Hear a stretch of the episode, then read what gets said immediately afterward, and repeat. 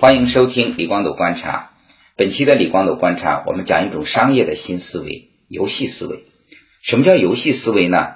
游戏思维就是不仅仅局限于电玩、网游等单纯的娱乐游戏，而是把这种啊娱乐的精神、娱乐的思维方式啊放在工作和生活的场景中。我们知道，现在是年轻人的天下，中国的八零后和九零后加起来。都快超过四亿人了，那么怎么样管理年轻人？很多老板都非常的头痛。而现在的年轻一代人啊，他们是伴着打游戏长大的。有人说他们是二次元的一代，其实他们也是电玩的一代。那么通过寓教于乐呢，可以极大的调动这些员工的积极性。我们先讲了这样一个小故事：说公交车上啊，有一个中学生跟其他的同学说。说他奶奶的血啊供不上来了，他又没有别的急救的技能，就只能把他拉到一边去。最后呢，奶奶还是死了。这话说完了，车厢里一片安静，大家都在寻思：说这孙子也太不孝顺了吧！啊，这样就让奶奶死了。结果这个学生接着说：说看着他老奶奶啊这样真不行，便又就给给奶奶上网又买了一套全新的设备，这样呢，奶奶又满血复活了啊。他是原来说的是啊，在奶奶不是在真实的生活中不治身亡了，而是在游戏中呢失血啊掉命了。看来啊，这种游戏啊是不分年龄的，在现实生活中也有这样的故事。八十二岁的老奶奶和迷恋二次元游戏的九零后孙女儿，他们每天勤学苦练啊，玩电玩、打游戏，甚至一起参与到 cosplay 的比赛中来。所以鲁迅曾说，游戏是人的天性。无论男女老少，大家都热衷于玩乐。如果我们企业和品牌能够巧妙地抓住消费者爱玩的这种心理，并运用到商业的运作和企业管理上去，这势必会创造出巨大的商机和财富。那么，通过游戏化呢，可以极大的调动人们的积极性。所以我们讲，针对现在的年轻人，要因势利导，让他们觉得一切都好玩。而荷兰的哲学家赫伊辛哈在他的著作《人游戏者：对文化中的游戏因素的研究》中，早就有论述，说人类啊就是天生的游戏者，本来就是作为游戏者而存在的。比方说，人为什么会跑步？这就是在原始社会中人经历的那种被野兽追逐和追逐野兽的这样的现实的这样的一种啊返祖的印记。所以人们喜欢追逐，喜欢跑。小孩喜欢追来追去，说追逐是人类的一个非常的啊原始的游戏的元素。后来呢，车追车啊，到好莱坞呢又出现了飞机追飞机啊，现在已经到追逐到外星去了啊，火箭追火箭。所以呢，游戏呢是整个人类社会中啊人类的原始的记忆。那么，如果理解了这样的话呢，我们就要用游戏化的思维来。啊，开发我们的产品，比方说乔布斯就是特别具备游戏化思维的，他把手机变成了人的玩具。在乔布斯之前啊，摩托罗拉的思路就是给人做一个啊完美的工具，而乔布斯呢就把这种 iPad 的这种触摸屏技术啊放在了这个手机上，所以三岁的小孩都可以啊，只要啊这个能用自己的手就可以用触摸屏来玩游戏。所以人们都通常都认为只有儿童喜欢玩具，事实上啊，不只是小孩儿啊，成年人也喜欢玩具。所以 iPad 和苹果的成功，也就是它给成人提供了一个玩具。那么乔布斯这种深谙产品游戏化的这样的一个道理，所以你看他做任何产品都做到极致。以前呢，人们的音乐就是放在沃克曼里头，一个沃克曼，索尼的沃克曼最多放十二首歌，而乔布斯。就是十倍百倍的提高了产品的这种游戏智能啊，一下子把一千首的音乐装进了口袋，这就是他的 iPod。普通的企业是做一个工具，而你会发现现在的互联网企业都是在用做玩具的思维。那么我们讲智能玩具啊，智能汽车其实啊会迎来一个商业的变革，而且拓宽到极大的市场，所以我们要有一种。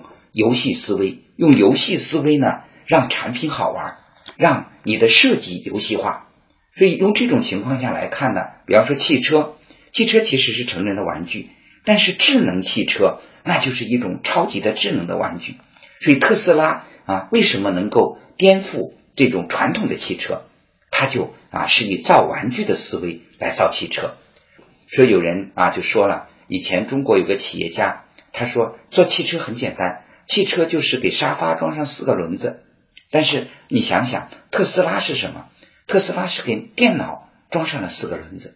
那么马桶能不能变成一个电脑呢？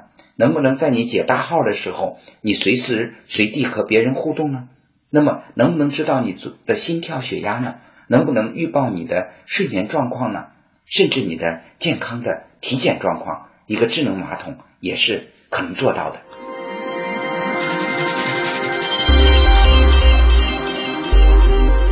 是李光斗观察，观察为您揭开不一样的财经内幕。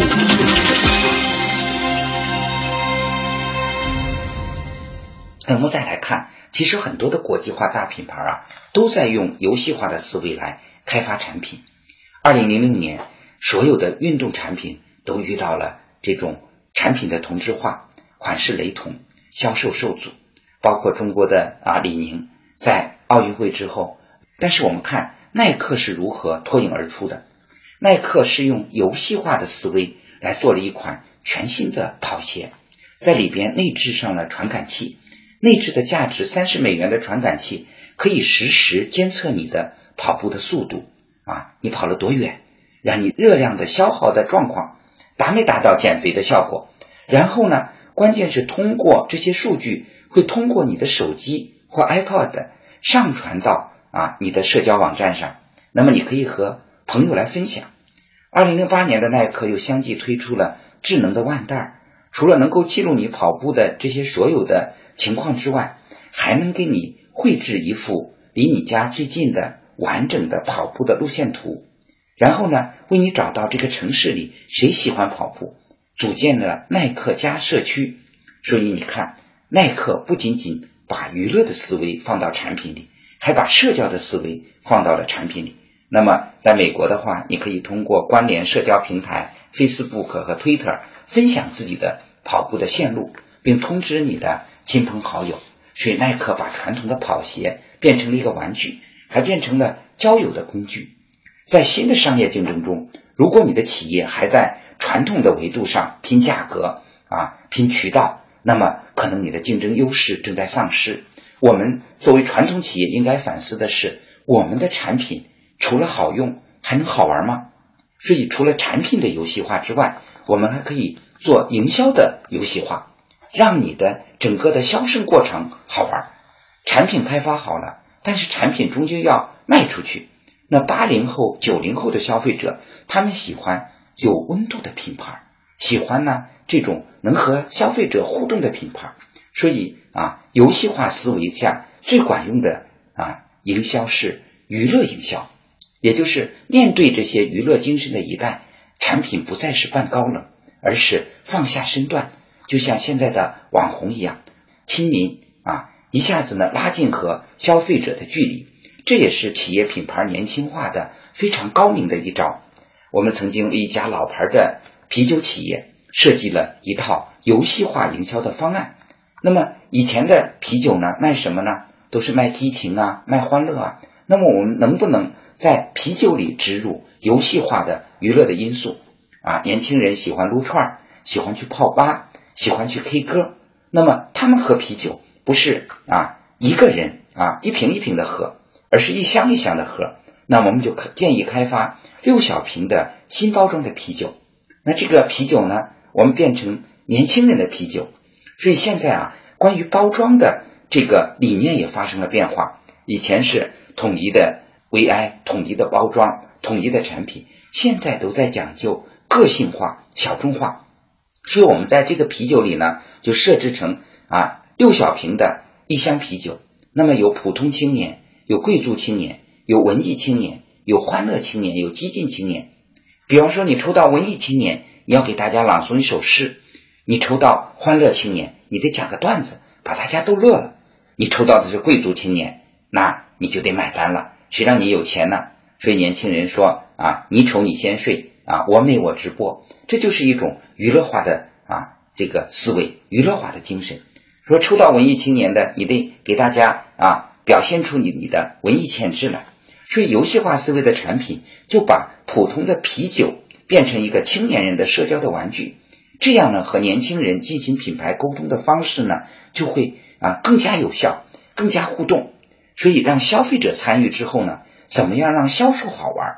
所以很多呢我们讲啊，现在有一个产品叫少女的衣橱，就是你把剩余的你的服装捐献出来，然后让大家加入这个 app 之后，你不仅可以穿自己的服装。也可以穿别人的服装，让你每天都有一个新形象出现在啊公众，出现在闺蜜的面前。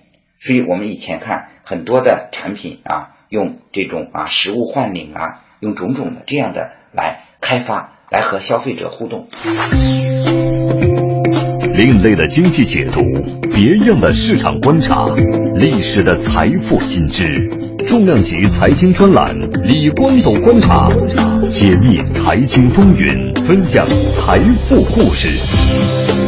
我是李光斗，李光斗观察与你相约央广经济之声。那么，怎么样用游戏化的思维进行营销呢？就是让产品的啊使用者也加入到销售的环节中来。你一键分享，你如果觉得好，你可以分享。分享了之后呢，你在这个分享的过程中，如果实现了销售，你也啊可以实现获利，所以这就形成一个链条。那么还有在工作之中，现在的八零后、九零后，他们是无拘无束长大的一代，也是在过剩经济啊，这个经济学家称之为叫丰饶经济学，在这种情况下长大的，所以对他们来说呢，叫不愿意为五斗米而折腰，可能一言不合就辞职不干了。而且呢，九零后的员工对权威啊也非常的藐视，他们非常的自我啊，典型的上级压下级的这种管理方式已经过时了。所以九零后的工作理念是啊，我们要找到一个好玩的工作。那怎么在工作中啊加上啊娱乐的元素？如何用游戏化的思维来管理九零后的员工啊？这是我们要思考的一个问题。一个没有纪律的部队是不能够打胜仗的。但是对现在的员工来说，对现在的上班族来说，他们最怕的就是上班打卡。所以你发现很多的 IT 公司，他们实行的是弹性工作制，你可以晚来，但是你必须晚走。你要每天干够八小时，你自己来调节。那现在呢？作为移动互联网时代，它又改变了以前的那种啊，大家工作的连接的方式。虽然你人不在办公室。但是可以你在家办公，所以很多的设计师啊，他还提倡你晚上来办公。所以曾经啊，面对北京的这种啊这种交通拥堵，曾经人有人提出实行半时制，让那些做游戏的公司，让那些 IT 公司，甚至让那些有的广告公司说你们干脆晚上来上班，白天来睡觉，那这样不是缓解了交通吗？当然，后来这个方案也没有办法得到执行，因为治安管理部门不干。所以，对于千禧一代而言来说，上下八限时打卡这种条条啊框框，对他们来说简直是一种约束。那么，作为游戏化管理的先驱，微软呢深谙年轻员工的管理要领。包括我到硅谷去访问的时候，我也看到，其实谷歌也完全是用游戏化的思维管理他们年轻一代的员工，管理这些程序员。比方说啊，他们嗯，对于这些有小孩的啊年轻的父母来说。你可以每周选择一天弹性的休息，那么你周六周日的时候呢，甚至比方说周末的时候，你可以啊带你的孩子啊到办公室来加班。那么啊最幸福的是啊这个年轻的父母啊在吃中饭，然后看着孩子在公司专门为他们装修的啊娱乐室，就像儿童乐园一样，看到他们开心的玩。其实这是加强员工忠诚度的最好的一种方法。那么，如何让这些年轻的一代快乐工作啊？所以，有的互联网企业就提出了反枯燥啊、反枯燥理论。所以，这种枯燥的工作方式，上下班打卡啊，严格的上下汇报制度。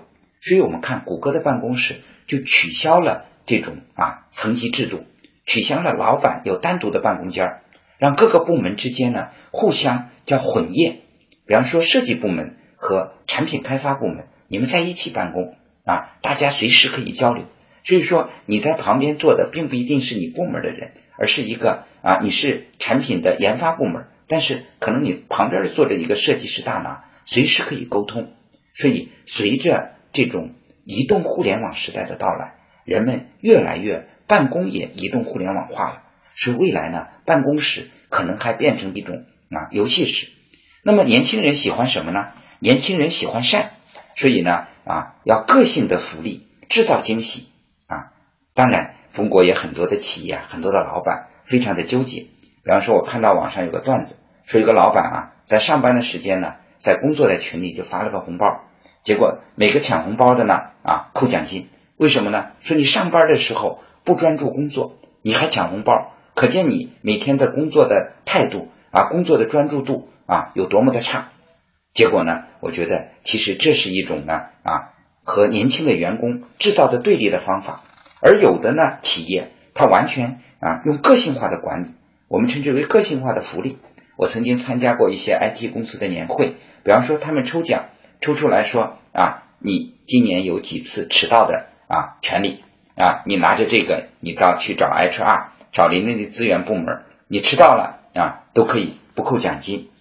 那么甚至有的公司啊在情人节当天放假，并给员工发放鲜花和巧克力。啊，这样呢，给员工呢制造啊惊喜。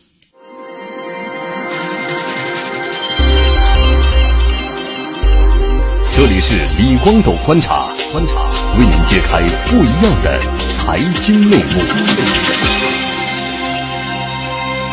那么，在绩效奖惩方面，其实很多的这种游戏化的思维，如果你渗透到管理之中，那么绩效考核完全。也可以变得游戏化。微软在这方面也是行家，比方说它有一套特别的奖励机制啊。那么最高的奖励呢，是可以和比尔盖茨共进午餐。所以呢啊，我看过一本书，说千万不要一个人独进啊午餐。对于很多老板来说啊，你吃午饭的时间，其实你是和员工啊沟通的最好的方式。那么完全让你的助理啊定期的安排，这样呢。其实呢，看上去你请员工吃了一餐饭，说不定你得到非常好的合理化的建议。当然啊，也有处理不当的企业，说很多的现在的啊这个公司的员工还是在用啊管理纪律部队的方法来管理年轻一代的员工。那么我们再来看，很多的企业都在搞取味的团建。什么叫团建呢？就是团队建设，让大家减少摩擦啊，其乐融融。但是呢，我也看到很多的啊企业把团建变成啊新的一种变相互虐，比方说让大家去爬杆啊，让大家完成一些不可能完成的任务啊，甚至在啊团建的过程中还出些事故，摔胳膊摔断腿的。所以谷歌呢是怎么对待团建的呢？谷歌就告诉这些啊员工玩就好好的玩啊，开心的玩，放心的玩，甚至到游轮上去玩，不要老想着啊我在。啊，娱乐的过程中还要跟别人啊，这种提高合作、加强效率。所以你看，年轻一代的想法，他和老一代的想法完全是不一样的。所以，为了一个共同的目标啊，大家走到一起。那游戏化思维呢，就是让大家一起来打通关，那么创造一个啊新的这样的一个环境。微软和谷歌的实践都告诉我们，寓教于乐。用娱乐化的思维来管理新一代的员工，完全可以建立一种全新的管理模式。所以，娱乐化的思维不仅在产品的生产设计、营销啊这个过程中有用，而且呢，在管理员工的这种全程过程中呢也会有用。企业的游戏化思维呢，是把游戏的这种态度、做玩具的思维融入到商业管理的全过程中去。给消费者以及给公司的员工打造一个更愉快的互动的体验消费的过程，为职员创造一个充满快乐和幸福感的就职环境。这样的话，千禧一代的创造性会极大的发挥出来。事实证明，游戏化思维是商业领域的催化剂，是企业管理的保鲜剂。未来其实用创造性的、用游戏化思维，可以让你的组织生机勃勃。谢谢大家收听今天的李光头观察。